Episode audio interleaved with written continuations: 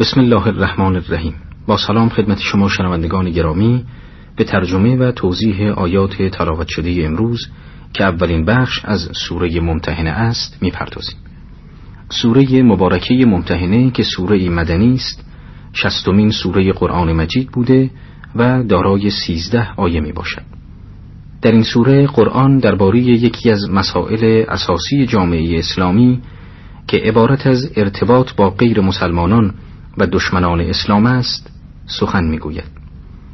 در این سوره قرآن به مؤمنان هشدار میدهد که هیچگاه پیوند دوستی با کسانی که از نظر تفکر و عقیده با آنان مخالفت و یا دشمنی دارند برقرار نکنند. ترجمه آیات این سوره را آغاز میکنیم. به نام خداوند بخشاینده مهربان. ای کسانی که ایمان آورده اید، دشمنان من و دشمنان خودتان را به دوستی مگیرید. شما با آنها طرح دوستی می افکنید، در حالی که آنها به آنچه که از حق سوی شما آمده است کفر می ورزند. آنها رسول خدا و شما را به خاطر آنکه ایمان به خدا آورده اید بیرون می کنند. اگر شما برای جهاد در راه من و طلب رضایت من خارج شده اید، چنین مکنید. شما دوستی ایشان را پنهان می دارید و من به آنچه نهان داشته اید و آنچه آشکار می کنید آگاه ترم، و هر که از شما چنین کند راه راست را گم کرده است. در شأن نزول این آیه در تفسیر صافی آمده است که به هنگام هجرت پیامبر و مسلمانان به مدینه، قریش برای اطلاع از این که آیا پیامبر تصمیم به نبرد با آنان دارند یا نه، به نزد خانواده یکی از مهاجران به نام حاتب رفتند و با اظهار دوستی از آنان خواستند که نامه‌ای به حاتب نوشته و در این باره از او پرسش کنند. به دنبال رسیدن این نامه به مدینه، حاتب که می‌دید قریش به خانواده او در مکه آسیبی نرسانده‌اند، در جواب نامه اطلاعات مورد نیاز آنان را نوشته و به دست زنی سپرد که به مکه به نزد کفار ببرد. به دنبال آگاهی پیامبر از این مسئله، حاتب را طلبیدند و گفتند که چرا این عمل زشت را انجام داده ای؟ حاتب در جواب عرض کرد که ای رسول خدا، من نه از دین برگشتم و نه دچار تزلزل شدم، بلکه چون دیدم قریش به خانواده من نیکی کرده اند، خواستم جبران کار آنان را کرده باشم. به دنبال این ماجرا بود که آیه نخستین نازل شد و به مؤمنان هشدار داد که هیچگاه به دوستی دشمنان خدا و دشمنان خودشان تمایل نورزند، چرا که آنان به وسیله این ابراز دوستی با مسلمانان در صدد هستند که به طور پنهانی از اخبار درونی مسلمانان آگاه گشته و در فرصت مناسب ضربتی کاری به اسلام وارد کنند. در ادامه آیات قرآن بار دیگر درباره دوستی با دشمنان خدا به مؤمنان هشدار داده می‌فرماید: اگر آنان با شما برخورد کنند دشمنانتان باشند و دستها و زبانهایشان را به بدی سویتان بگشایند و دوست می‌دارند کافر شوید. در آیه دوم قرآن بیان می‌کند که این کینه سخت مشتکان نسبت به مؤمنان به خاطر ایمان آنان به خدا و رسول می‌باشد و هدف آنان از این شکنجه‌ها و آزارها این است که مؤمنان را وادار به ترک ایمان و گرایش به کفر سازند. در ادامه آیات قرآن دعای دیگری را از این موحدان آزاده بازگو کرده می‌فرماید: بارلاها، ما را فتنه‌ای برای کسانی که کفر ورزیده اند مگردان و بیامرزمان، پروردگارا تو نیرومند فرزانه ای. در این دعا ابراهیمیان از خدا می‌خواهند که اگر از دشمنان خدا بیزاری جسته‌اند، خداوند ایشان را از گزند و کینه مشرکان مصون دارد و آنان را وسیله‌ای برای امتحان کفار قرار ندهد، چرا که در این صورت کفار بر آنان مسلط شده و به خاطر ایمان آنان به خدا سخت آزارشان خواهند داد. و اگرچه این آزمایشی الهی برای کفار است، اما ابراهیمیان از خدا درخواست می‌کنند که آنان وسیله این امتحان نگردند. در ادامه آیات قرآن رو به مسلمانان کرده می‌فرماید: برای شما در داستان آنان الگوی نیکویی است و نیز برای آن کسان که امید به خدا و روز قیامت دارند، و هر که روی گرداند خدا همو بی‌نیاز و ستوده است. در ادامه آیات قرآن درباره حدود و حکم تبری سخن گفته می‌فرماید: امیدان که خدا میان شما و کسانی از آنها که با هم دشمنید مودتی پدید آورد که خدا تواناست و خدا آمرزگاری رحیم است. در آیه هفتم قرآن بیان می‌کند که از بین رفتن حالت تبری و دشمنی میان مسلمانان و مشرکان این است که مشرکان به خدا و رسول ایمان آورند و دست از عقاید پرید خود بردارند که در این صورت دیگر دلیلی برای دشمنی میان آنان نخواهد بود. در ادامه آیات قرآن بیان می‌کند که اگر مشرکان ایمان نیاوردند، با توجه به عکس العملی که در برابر اسلام دارند باید با آنان رفتار شود. قرآن در این باره می‌فرماید: خدا از نیکویی کردن و انصاف ورزیدن با آن کسان که در کار دین با شما جنگ نکرده اند و از دیارتان بیرونتان نکرده اند بازتان نمی دارد که خدا انصافگران را دوست دارد.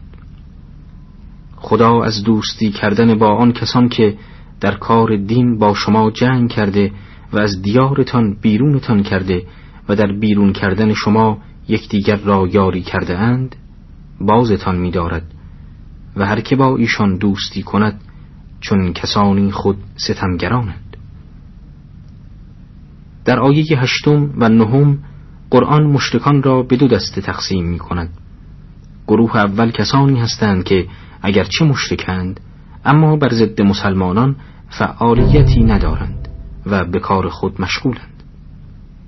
در آیه هشتم قرآن بیان می کند که اگر اینان به مسلمانان نیکی کردند، مسلمانان می توانند در پاسخ عمل نیک آنان به آنان نیکی کنند و رعایت حالشان را بنمایند، چرا که این کار نشانه روحیه انصاف و عدالت است. گروه دوم از مشرکان کسانی هستند که با مسلمانان به جنگ پرداختند و با توطئه و اعمال فشار آنان را وادار به هجرت ساختند. قرآن به مسلمانان می‌آموزاند که تنها با این گروه است که باید موضع‌گیری شدید کرده و به نحو کامل از آنان تبری و بیزاری جویند. در آیاتی که تلاوت آن را شنیدید، قرآن در رابطه با زنان مهاجر مسلمان سخن می‌گوید و به تناسب بحث پیرامون ازدواج با این زنان و نیز زنان کافر گفتگو کرده و حکم آن را تشریح می‌کند. قرآن در این باره می‌فرماید: ای کسانی که ایمان آورده اید، هرگاه که زنان مؤمن مهاجر به نزد شما آیند ایمانشان را بیازمایید، خدا به ایمانشان داناتر است. اگر آنها را مؤمن شناختید سوی کافران باز مگردانیدشان، نه اینان به کافران حلالند و نه آنها به زنان مؤمن مهاجر حلالند. و به کفار آنچه برای ازدواج خرج کرده اند بدهید. برای ازدواج با این زنان اگر مهرشان را بدهید گناهی بر شما نیست. به عقد زنان کافر اعتبار منهید و آنچه را خرج کرده اید بخواهید و آنها نیز هرچه خرج کرده اند بخواهند. این حکم خداست که میان شما حکم می‌کند و خدا دانا و فرزان است. از محتوای آیات دهم تا سیزدهم چنین برمی‌آید که نزول آن پس از جریان صلح حدیبیه می باشد. در صلحنامه حدیبیه یکی از موارد توافق این بود که اگر کسی از همپیمانان مشرکان اسلام آورد و به مدینه مهاجرت کرد مسلمانان وی را به مشرکان تحویل دهند.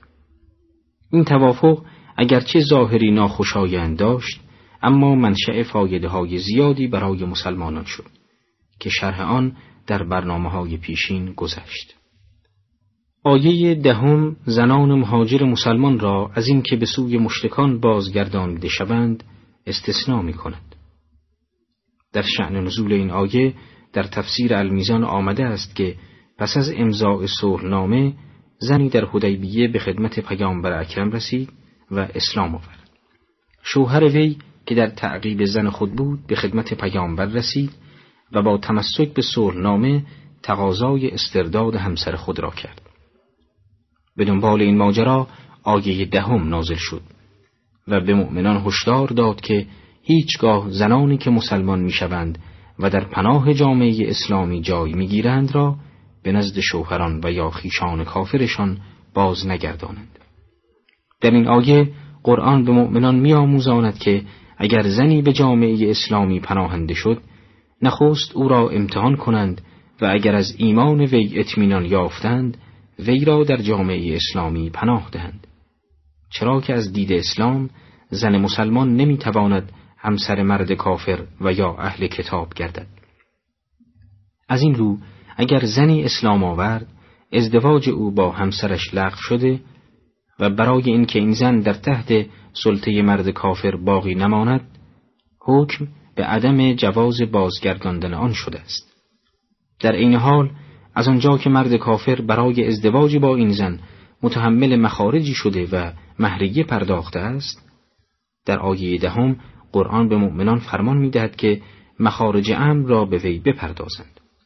در آیه بعد قرآن راه دیگری را برای جبران ضرر مرد مسلمان معین کرده و می‌فرماید: اگر از همسران شما کسی سوی کفار رفت و به غنیمتی دست یافتید، با آن کسان که زنانشان رفته‌اند برابر آنچه که داده اند از این غنیمت بدهید و از خدایی که به او ایمان دارید بهراسید. در آیه یازدهم قرآن برای جبران ضرر مرد مسلمانی که همسرش به کفر گراییده و به کفار پناهنده شده است، این حکم را وضع می‌کند که از غنایمی که در صحنه نبرد به دست می‌آید، مهریه ای را که این مرد مسلمان پرداخته به وی مسترد دارد. در ادامه آیات قرآن درباره بیعت با زنان تازه مسلمان خطاب به پیامبر می‌فرماید: ای پیامبر، چون زنان مؤمن نزد تو آیند که با تو بیعت کنند، بر این که با خدا هیچ چیز را شریک نسازند و دزدی نکنند و زنا نکنند و فرزندان خیش را نکشند و بهتانی که در بین دستها و پایهای خیش فرابافتند نیاورند و در کارهای شایسته سرپیچی تو نکنند، در آن صورت با آنان بیعت کن و از خدا برای آنان آمرزش بطلب که خدا آمرزگار بخشنده است. در شأن نزول آیه دوازدهم در تفسیر المیزان آمده است که به هنگام فتح مکه پس از آن که مردان بیعت کردند، زنان نیز برای بیعت به خدمت پیامبر اکرم رسیدند. در این هنگام آیه دوازده نازل شد و مقرر ساخت که پیامبر به شرطی با زنان مکه بیعت کند که آنان متعهد شوند که دیگر شرک نورزند و زنا نکنند و از اموال شوهران خود دزدی نکنند و فرزندی را که از زنا برای آنان متولد شده است با دروغ و بهتان به شوهران خود منسوب نسازند و فرزندان خود را هلاک نکنند. این آیه در حقیقت بیانگر رذائل اخلاقی است که گریبانگیر جامعه زنان در عصر جاهلی بوده است. در آیه پایانی سوره ممتحنه قرآن بار دیگر درباره دوستی با دشمنان اسلام که محور اصلی بحث سوره ممتحنه بود سخن گفته می‌فرماید: ای کسانی که ایمان آورده اید، آن گروهی را که خداوند غضب کرده است به دوستی مگیرید. آنان از ثواب آخرت ناامیدند، چنان که کافران از خفتگان گور نومیدند.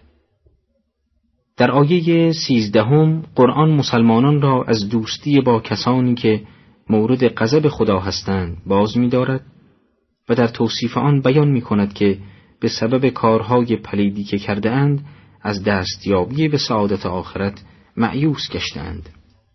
همان گونه که کافران اگر کسی بمیرد چون اعتقاد به بقای روح ندارند او را نابود شده میپندارند.